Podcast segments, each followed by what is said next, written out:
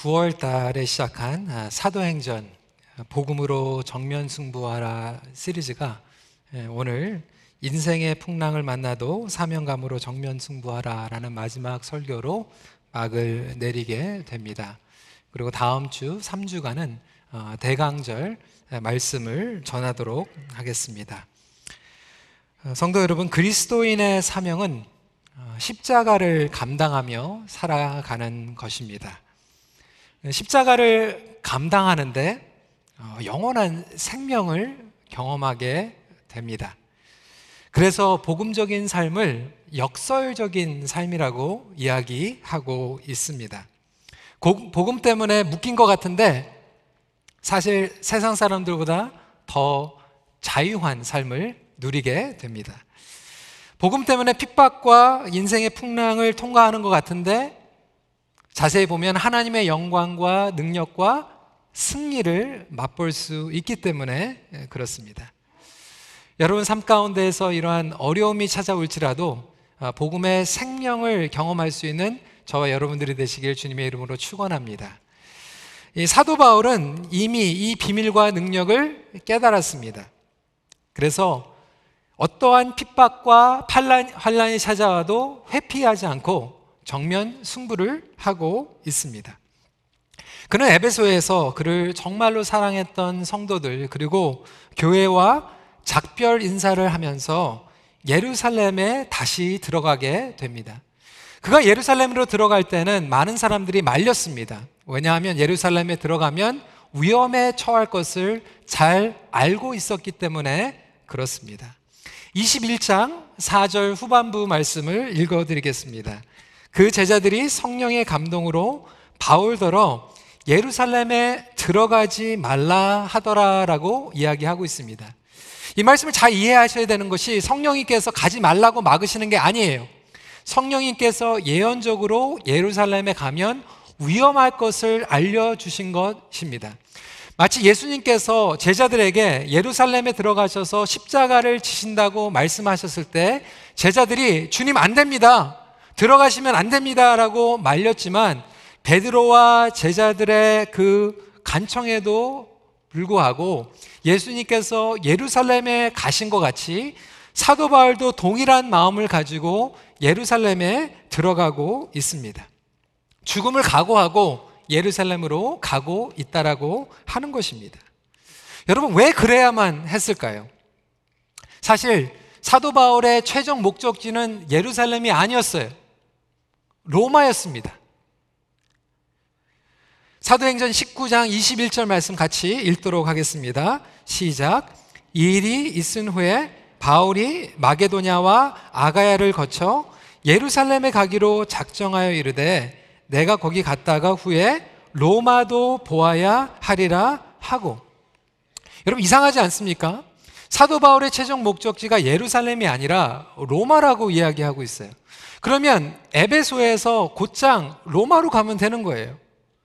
로마로 갔으면 감옥에 갇히지도 않고 편하게 빨리 가서 하루라도 더 한 사람에게 복음을 전할 수 있었을 것입니다.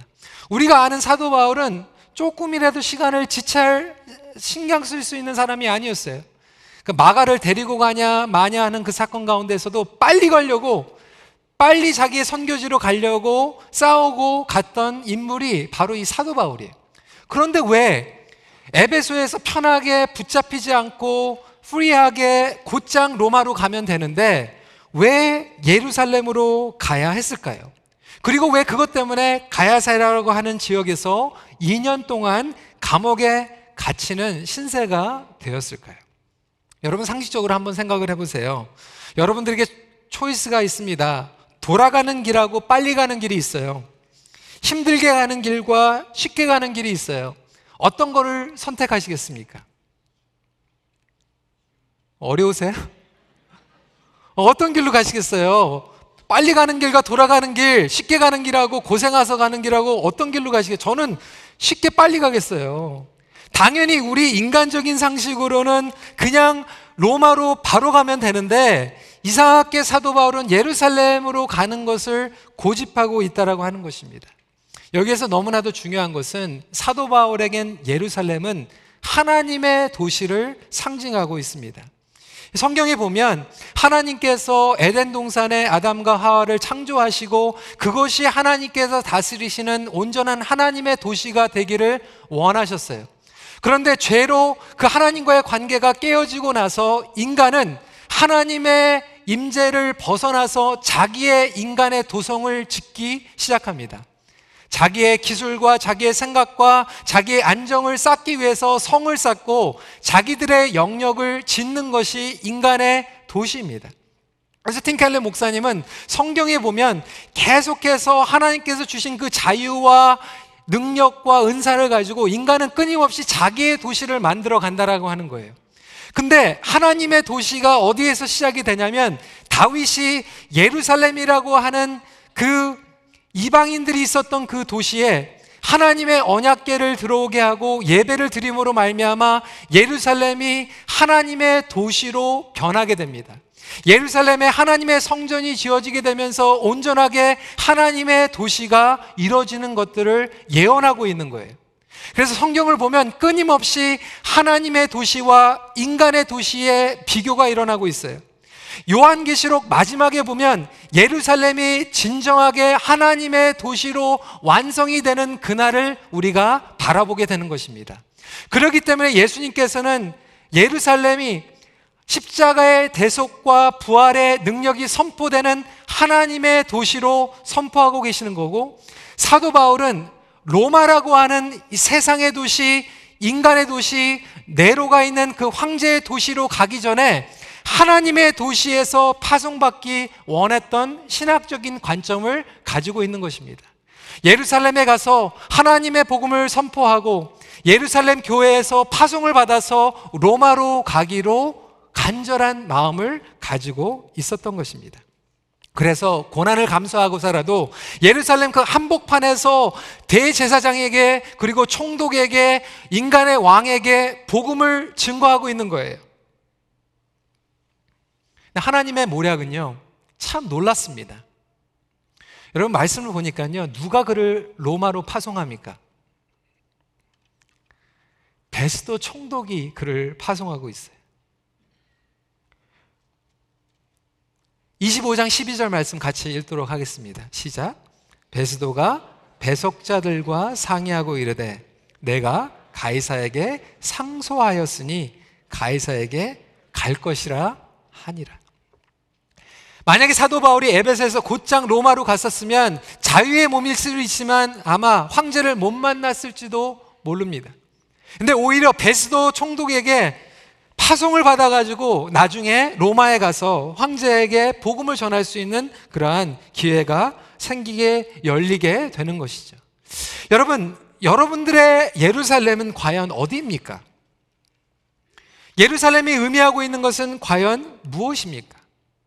인간적으로는 두렵지만 복음의 능력이 드러나고 십자가의 능력이 선포되는 곳이 여러분의 예루살렘이 된다는 것을 믿으시기 바랍니다. 여러분들의 관계와 해결되지 않은 곳, 다른 사람들이 피해가고 싶고 제자들은 핍박과 순교 가운데에서 도망갔지만 그 도망갔던 예루살렘은 사도 바울은 다시 들어가고 있다는 거예요. 우리가 인간적으로는 쉽게 가고 싶고 돌아가고 싶어서 우리가 도망갔던 그 예루살렘에 하나님께서는 우리에게 복음의 능력을 허락하여 주셔서 그 예루살렘으로 다시 돌아가서 복음을 선포하고 복음의 능력대로 살아가라고 말씀하실 때 믿음을 가지고 예루살렘으로 들어갈 수 있는 저와 여러분들 되시길 간절히 소원합니다. 예루살렘에 가는 것, 그리고 예루살렘에서 로마까지 가는 여정은 결코 쉽지 않습니다. 핍박과 풍랑의 연속이었어요. 하나님의 뜻은 절대로 감상적이 아닙니다. 피상적인 해피엔딩이 아닙니다. 여러분, 오히려 말씀을 쭉 보시면 사도 바울은 인생의 풍랑을 겪다가 사도행전 말씀이 끝나고 있어요. 교회는, 교회 공동체는 풍랑을 지나가면서 사도행전의 막을 내리고 있어요. 오늘 사도행전이 결론으로 보여주는 것은 예수 믿으면 풍랑이 사라진다가 아니라 풍랑과 어떠한 어둠이 찾아와도 복음의 능력을 삼킬 수 없다라는 것을 선포하고 있습니다. 여러분들이 인생의 풍랑이 찾아올지라도 아니 그 세상의 도시 엄청난 무서운 황제가 있는 그 로마에 갈지라도 인간의 권세와 능력과 인간의 그 직분과 억눌림이 여러분들이 가지고 있는 그 복음의 능력을 삼킬 수 없다라는 것을 우리가 굳건히 믿고 나아가는 것이 복음의 능력이라고 하는 것입니다. 예수님의 복음이 있고 십자가의 대속이 있고 부활이 있기 때문에 그런 것입니다. 성도 여러분, 주위에 여러분들 삶 가운데에서 풍랑을 지나고 계시는 분들 계실 것입니다. 어떤 분들은 그 풍생이, 풍랑이 여러분들 인생의 여정 끝까지 잔잔치 않을 수도 있습니다. 어떤 분들은 육체적인 풍랑을 겪고 계세요. 어떤 분들은 경제적인 풍랑 가운데에서 힘들어하고 계십니다. 어떤 분들은 관계적으로, 영적으로, 감성적으로 이러한 풍랑을 맞고 계시는데 이 풍랑을 맞고 있을 때 우리의 믿음의 자세는 어떠해야 되는 거야? 그리고 어떠한 질문을 해야 되는가에 대해서 함께 나누길 원합니다. 사랑하는 성도 여러분, 여러분들이 풍랑을 만날 때 세 가지 질문을 반드시 하시길 바랍니다. 첫 번째 질문은 무엇이냐면, 내가 이 풍랑을 통하여서 반드시 배워야 할 레슨은 무엇인가? 두 번째로, 이 풍랑을 만났을 때 하나님께서 나에게 주신 사명은 무엇인가? 그리고 세 번째로, 풍랑 가운데에서 붙잡아야 할 소망은 무엇인가? 이 세 가지의 질문을 하실 수 있으면 좋겠습니다. 첫 번째로 인생의 풍랑을 통해서 배울 것이 있습니다. 여러분, 풍랑은요, 모든 것이 흔들리는 최악의 상황입니다. 그런데 그 최악의 상황을 통하여서 배우는 것이 있다는 거예요.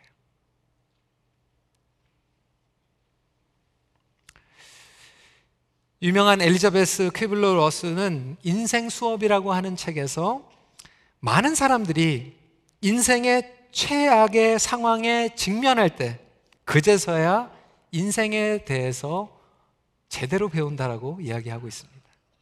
참 어리석지 않습니까? 그전에는 못 배우다가 이 풍랑이 와야지, 최악의 상황이 와야지 배우는 그러한 교훈들이 있다라는 거예요. 들어보시기 바랍니다. 때로는 최악의 상황에 직면할 때 우리는 더 많이 성장합니다. 조건이 가장 나쁠 때 오히려 자신이 가진 최상의 것을 발견할 수 있습니다.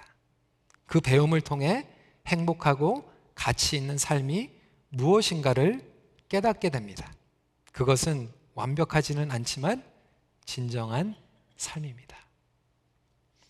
여러분 지금 충랑을 만나고 겪어가면서 하나님께서 여러분들에게 주시는 그러한 레슨은 무엇입니까? 우리 큰빛교회는 2년 동안 풍랑을 지나가고 있습니다. 하지만 우리 큰빛교회에게 주시는 엄청난 레슨들이 있습니다. 하나님의 교회는 하나님께서 책임지신다. 하나님의 교회는 인간의 어떠한 리더십에 의해서 움직이는 것이 아니라 하나님의 주권과 성령님의 인도하신 가운데서 공동체가 모인다라는 것을 가르쳐 주시는 엄청난 레슨이 우리에게 있다라고 하는 것입니다. 풍랑을 만났는데 제 자신에게도 엄청난 레슨들이 있었어요. 제 인생에 제 목회의 가장 중요한 레슨들은 가장 목회에 어려웠을 때 배워, 배웠습니다. 목회 리더십이 흔들거릴 때, 교회가 재정적으로 힘들 때, 어떠한 시험이 찾아왔을 때 나에게 하나님께서 부어주신 소중한 레슨들이 있다라고 하는 거예요.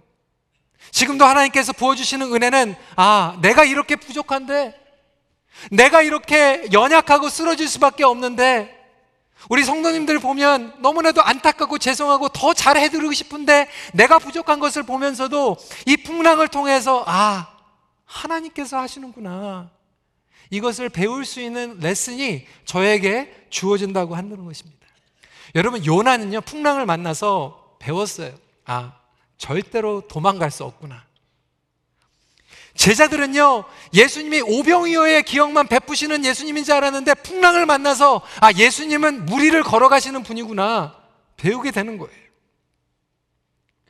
바울과 함께 있었던 선원들은 무엇을 배웠습니까? 그들의 잘못되어 있었던 인생의 우선순위가 잘못됐다는 것을 배우게 되는 거예요. 배, 물건, 중요하지요. 그렇지만 그거보다 생명이 더 귀하다라는 것을 배우게 됩니다. 여러분, 풍랑이 찾아오면 우리의 인생이 다 흔들거려요. 뒤집어져요. 뒤죽박죽 됩니다. 그럴 때 우리가 기술적으로 숨겨놨던 잘못된 우상들이 다 뛰쳐나오는 거예요. 다 노출돼 버리는 거예요. 진정한 우선순위를 깨닫게 되는 거예요. 돈이 더 중요했고, 내 안전이 더 중요했고, 내 명예가 더 중요한 줄 알았는데, 풍랑이 일어나니까, 아, 그거보다 내 목숨이 더 중요하구나, 영원한 생명이 더 중요하구나, 나를 깨닫게 되는 것입니다. 그리고 풍랑이 일어나면요, 여러분, 다 가질 수가 없어요. 선택해야 됩니다. 풍랑이 일어나고 물에 빠졌을 때 여러분 뭘 선택하시겠어요? 누가 그렇게 물어보더라고요. 목사님, 목사님 어머니하고 사모님하고 물에 빠지면 누구 먼저 구해줄 거예요?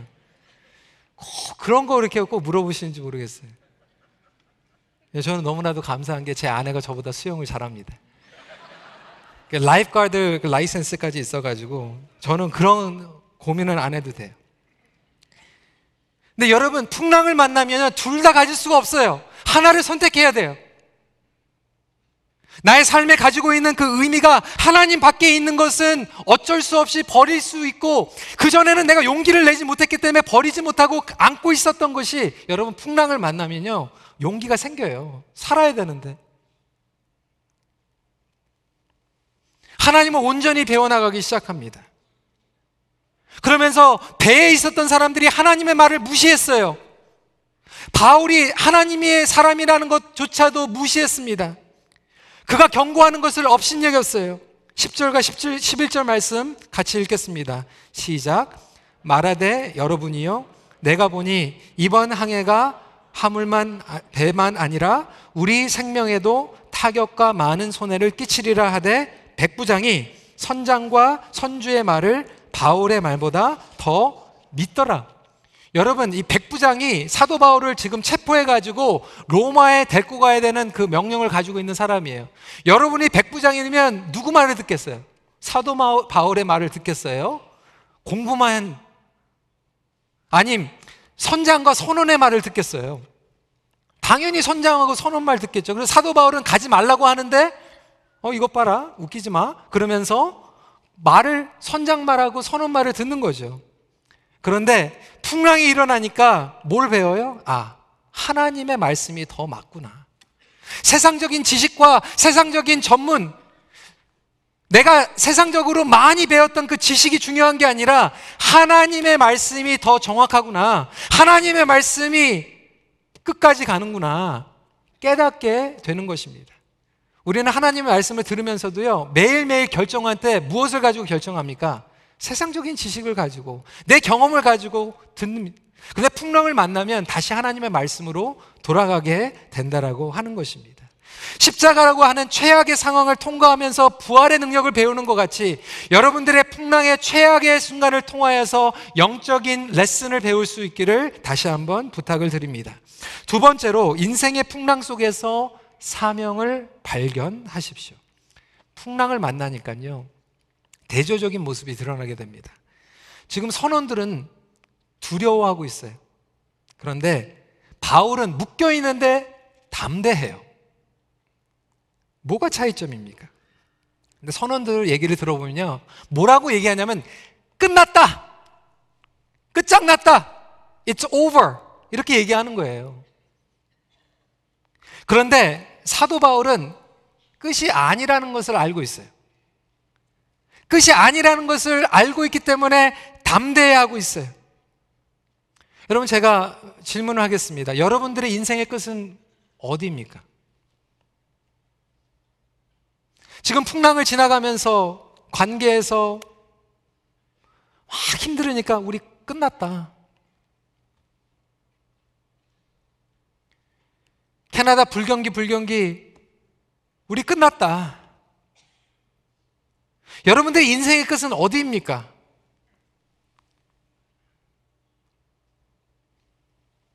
제가 한 번은 오래전입니다. 뉴욕에서 어, 집회를 하고 이제 토요일 날 좀 무리를 해서 이제 와야 되는 상황이 됐습니다.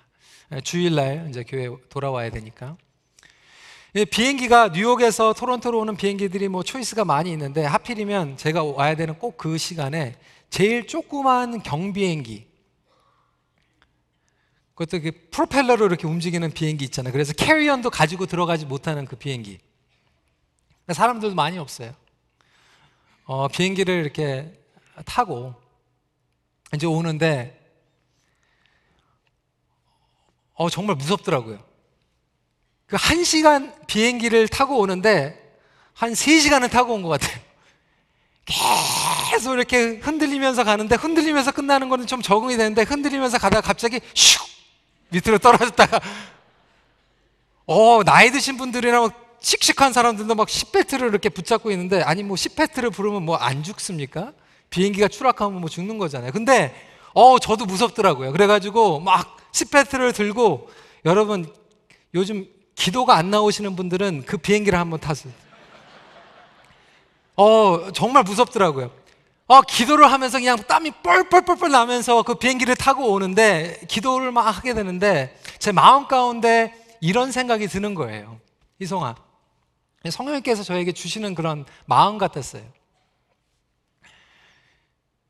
네 사명이 끝날 때까지 너는 절대로 끝난 게 아니야. 근데 네 사명이 만약에 끝났으면 오늘 가도 후회 없는 거야. 왜 아멘이 없으세요?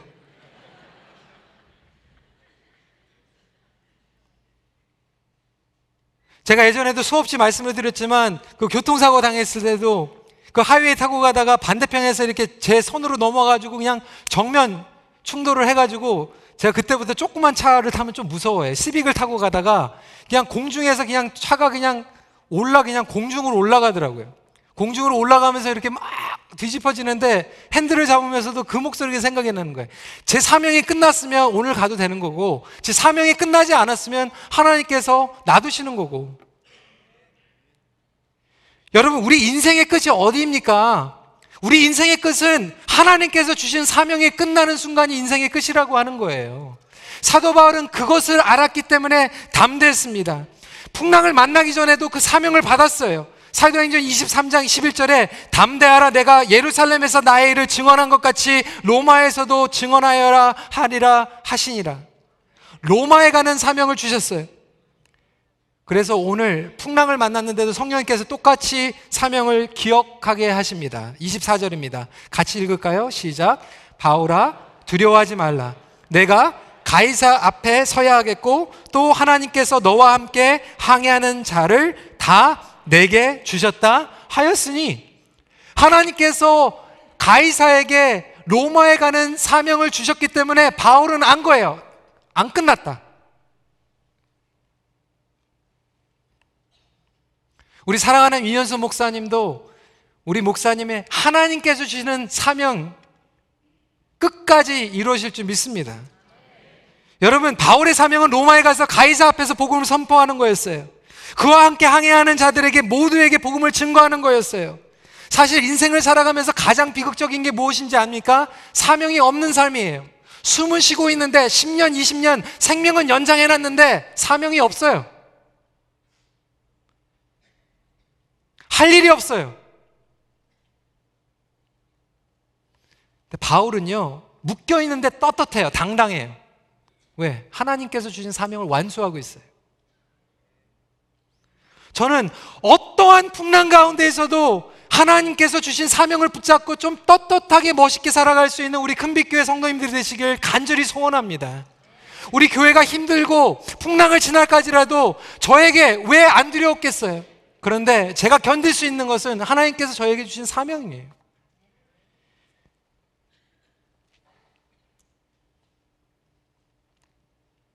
여러분, 우리가 살아가고 있는 이 세대는요, 풍랑이 엄청나게 센 세대를 살아가고 있습니다. 한국도 마찬가지고요. 북미도 마찬가지고요. 한국의 청년들이 교회를 떠나고 있다라고 얘기하고 있습니다. 청소년들이 교회를 안 나온다라고 얘기를 하고 있어요. 주일학교가 텅텅 빈다고 얘기하고 있어요. 그것은 이미 북미에서 일어나고 있는 그러한 어, 현상을 이야기하고 있습니다. 네, 여러분 이번 주에 한국일보 기사를 보신 분들 여기 윌프레드 로리어 대학교에서 데이빗 헤스켈 교수가 연구를 한 게 나왔어요. 이 북미에 특히 캐나다에 지금 주류 교단, 연합 교단, 그리고 캐나다 장로교 이런 교단들이 지금 계속해서 쇠퇴하고 있어요. 문을 닫고 있어요. 그럼에도 불구하고 재미있는 현상이 뭐냐면 보수적인 교회들은 성장하고 있다라는 거예요.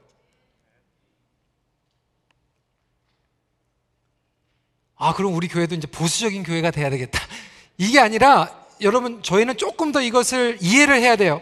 비교를 했는데 비교를 하다 보니까 보수적인 교회의 목회자들과 성도들 그리고 자유주의 교회의 목회자들과 성도들을 비교를 해 보니까 보수적인 교회는 예수님의 부활을 믿는 그 교리를 믿는 사람들이 교회 목회자들이 93%가 그 부활을 믿는 거예요. 근데 여러분 침체되는 교회, 자유주의 교회의 목회자들 56%만 예수님의 부활을 믿는다고 그러는 거예요. 아니, 이게 가능합니까? 예수님의 부활을 믿지 않고 지금 목회를 할 수가 있어요. 종교 행동하는 거죠. 전통주의 지키는 거죠. 성장하는 교회 목회자들과 지도자들은요, 71%가 매일 성경을 읽는데요. 그런데 침체하고 있는 자유주의 교회는 19%만 매일 성경을 읽는다고 하는 거예요.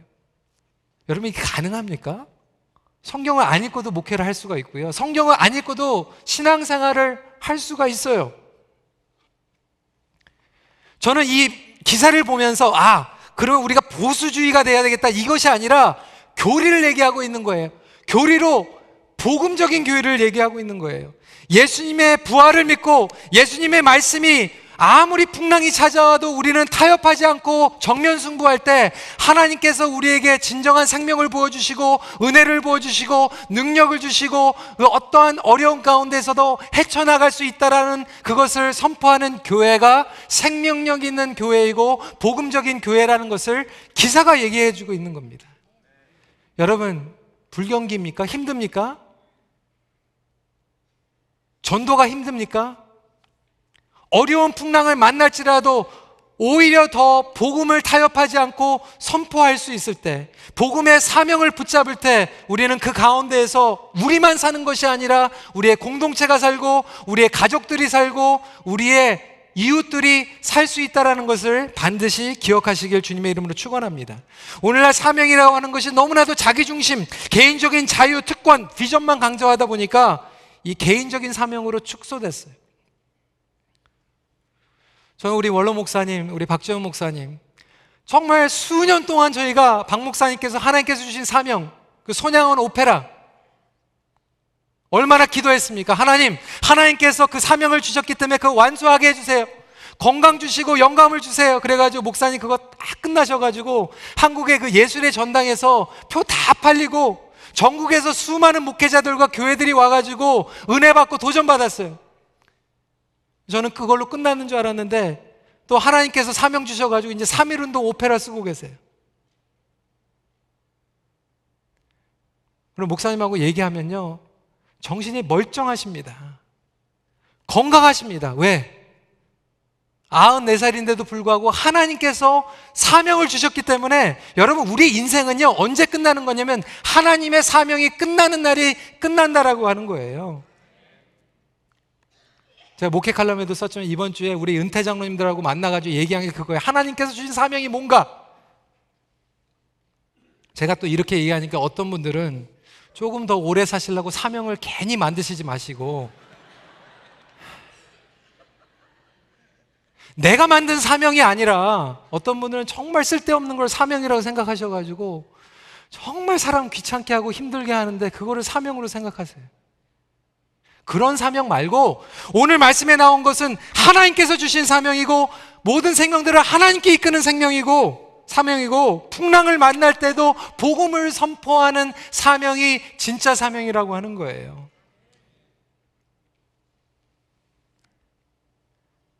마지막 포인트입니다. 인생의 풍랑 가운데 소망을 붙으십시오. 여러분, 풍랑이 오면요. 누구나 다 두려워합니다. 바울이 두려워했을 것 같아요? 안 두려워했을 것 같아요? 어땠을 것 같아요? 두려워했죠. 아주 뭐 성령님께서 두려워하지 말라고 얘기하잖아요. 두려워하니까 두려워하지 말라고 그러죠. 여러분, 두려울 때는요, 인간의 가장 기본적인 그 본능이 작동을 합니다.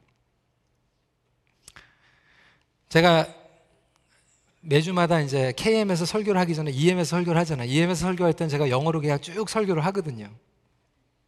영어로 기도하고요. 영어로 찬양하고. 갑자기 무슨 일이 생각하면 엄마 그래요. 마음이 안 그래요.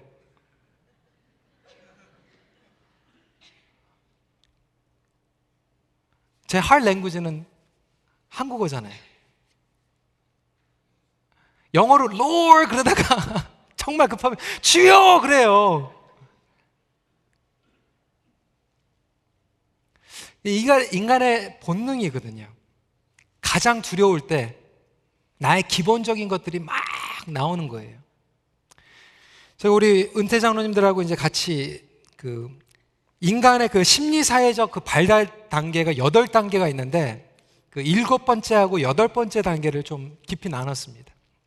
그런데 이 첫 번째 단계를 보면 이 에릭 에릭슨의 그 첫 번째 단계가 뭐냐면 아주 중요한 시기예요. 아기가 깐난아기로 태어나서 0세부터 1살 때까지가 이때 가장 기본적으로 신뢰감을 어떤지 불신감을 어떤지에 개발이 되는 거예요. 아이에게. 그래서 막 배가 고플 때 막 우는데 엄마가 제때제때 젖을 이렇게 먹이고 기저귀도 갈아주고 그리고 아이가 무서울 때 가서 제때제때 안아주면 이때 아이들이 심리적으로 신뢰감이라는 것을 개발시켜 나갑니다. 근데 이때 아무도 케어를 안 해주고 방치해 놓으면 그때 이 불신감이 찾아오는 거예요. 그래서 어떤 엄마들은 아, 우리 아이는 그냥 울어도 그냥 가만 침대에다 놔두니까 지가 알아서 그냥 울음 끝인다고 뭐 이렇게 얘기하는데 지가 알아가지고 웃음을 끝이는 게 아니라 그때 아예 그냥 결정을 한 거예요. 우리 엄마는 세상에 믿을 존재가 아니다. 이거를 깨닫고 그냥 지가 알아서 살, 살아 가는 거지. 뭐 그냥 그런 거예요. 우리 옛날에 어르신들은 아 일곱 여덟 뭐 열 낳아가지고 그냥 낳기만 하면 지가 알아서 키워. 뭐 이렇지만 그때 솔직히 배우는 건 뭐냐면 우는 자식이 젖 한 번 더 먹는다고 내가 더 울어야지만 뭐를 받는 그것이 심리적으로 이게 개발이 되는 거거든요. 그래서 이때 내가 신뢰감을 얻든지 불신감을 얻든지 그 가장 중요한 요소에 뭐가 있냐면 희망이에요. 소망. 그러니까 어린아이가 내가 힘들어도 우리 엄마는 반드시 온다라고 소망을 가지고 있는 사람은 힘들어도 신뢰를 하는데 우리 엄마, 아니, 우리 아빠, 내가 믿고 의지하는 사람이 내가 아무리 힘들어도 나를 구해주지 않아, 도와주지 않아, 그러면 그때 불신감이 생기는 거예요.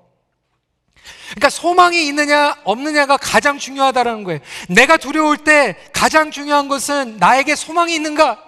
내가 무슨 소망을 붙잡고 있는가? 그래서 하나님께서 우리에게 주시는 가장 중요한 메시지는 소망의 메시지라고 하는 거예요. 부활의 소망을 우리에게 주실 때 그 부활의 소망을 통하여서 우리에게 평강이 찾아올 줄 믿으시기 바랍니다. 죽음 가운데 어둠 가운데에서 절망 가운데 있었던 있었던 제자들에게 예수님께서는 부활의 소망을 주시고 가장 먼저 반복해서 하시는 말씀이 뭡니까? 평안을 너에게 주노라. 소망이 있는 사람에게는 풍랑 가운데서도 평강이 찾아와요. 예수 그리스도의 소망을 붙잡는 사람은 아무리 인간적으로 힘든 그 풍랑 가운데 있지만 평강을 잊지 않습니다. 선원들은 지금 무서워가지고 벌벌 떨고 있어요. 엄마 하고 있어요. 여러분 지금 프로페셔널 지금 세일러들이 엄마 하고 있어요. 근데 바울은요, 소망을 붙잡고 있기 때문에 담대합니다. 신뢰하고 있어요. 여러분, 교회 안에서도요, 어려움이 찾아오잖아요. 그러면, 하, 얌전하게 은혜스럽게 예배 드리고 있는 것 같다가도요, 별의별 얘기가 다 나옵니다. 근데 그때 보면 딱 둘 중에 하나예요. 하나님을 신뢰하는가 못하는 거예요. 이분이 붙잡고 있는 소망은 세상적인 소망인가 예수님의 소망인가 딱 차이가 나는 거예요. 그때마다 예수님의 소망을 붙잡을 수 있는 우리 큰빛교회가 됐으면 좋겠습니다. 궁극적인 사명은 여러분 그냥 내가 더 오래 살기 위해서 사명을 만드는 게 아니라 예수 그리스도의 소망을 선포하는 것이 진정한 사명이 되어야 될 것입니다. 여러분 소망을 선포하는 사람이 방향을 지시합니다.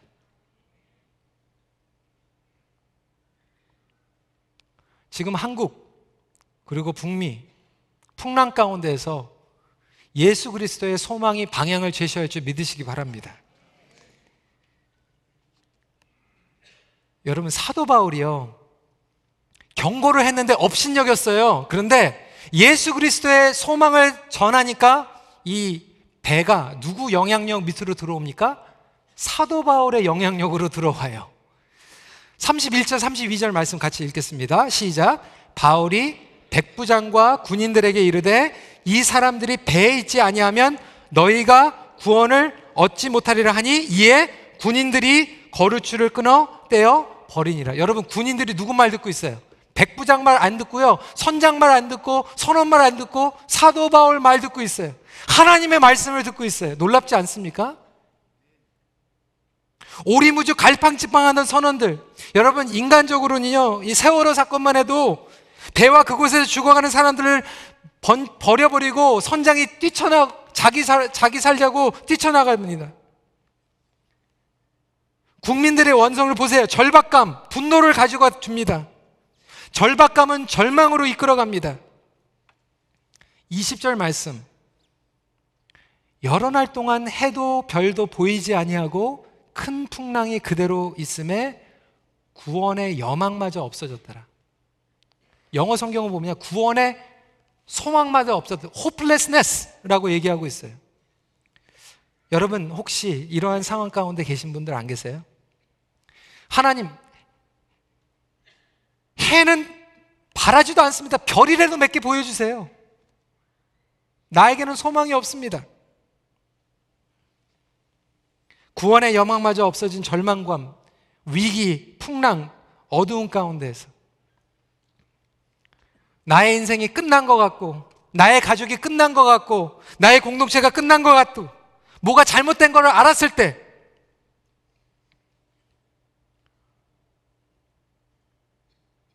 여러분, 끝났는데, 끝났다고 생각하는데, 끝났다고 얘기하는 사람. 그런 사람 너무 많아요. 불경기야. 침체 안 돼. 우리 끝났어. 어두운데 어둡다라고 얘기하는 거는 여러분 학교 안 가고 세 살짜리 꼬마도 얘기할 수 있어요.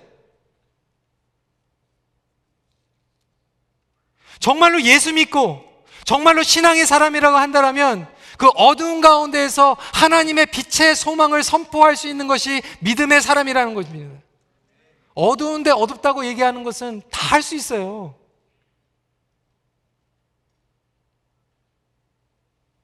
어떤 분들은 어두운데 어둡다라고 얘기하는 것을 사명감 같이 생각하시는 분들이 있으세요. 여러분, 하나님의 선지자들 보세요. 구약에 보면 잘 되고 있는 거 번영한다고 했을 때 회개하라고 얘기합니다. 타협하지 않아요. 회개하라고 얘기해요. 그런데 정말로 하나님의 심판과 무서움이 찾아올 때 예레미야 선지자, 이사야 선지자는요. 그 전에는 회개하라고 기자가 정말로 힘드니까요. 하나님의 위로와 소망을 선포하기 시작합니다. 여러분 이게 하나님의 말씀이고 하나님의 성품인 줄 믿으시기 바랍니다. 하나님의 성품을 믿기 바랍니다. 하나님의 성품, 예수님의 성품을 닮아갈 수 있는 저와 여러분들이 했으면 좋겠어요. 그래서 정말로 힘들기 전에 우리가 말씀을 선포하면서 미리미리 회개하고 미리미리 우상을 선포하면서 회개하고 정말로 힘들 때는요 예수 그리스도의 소망을 선포하는 거예요. 근데 보면요 가만히 아무 말도 안 하고 있다가 그냥 뒤에서 그냥 혼자로만 같이 있다가 힘들면요 와가지고 어봐 내가 뭐라고 그랬어 절망감 가운데에서 오히려 더 큰 절박감을 가져다 주는 여러분 신앙이라는 것은 절대로 그렇지 않습니다.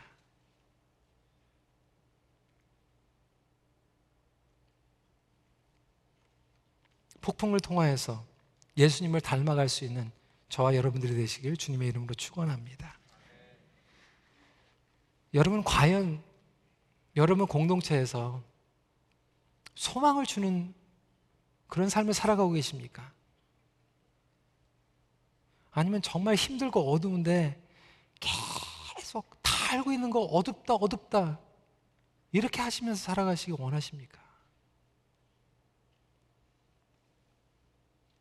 바울은요 풍랑 가운데서 소망과 방향을 제시합니다. 여러분 배에 다스리는 자가 누구입니까? 이제 바울이 되는 거예요. 바울이 한마디 하니까 군인들이 움직여요. 백부장이 움직이고 선장이 움직이고 선원이 움직입니다. 여러분 이것이 하나님의 말씀의 능력인 줄 믿으시기 바랍니다.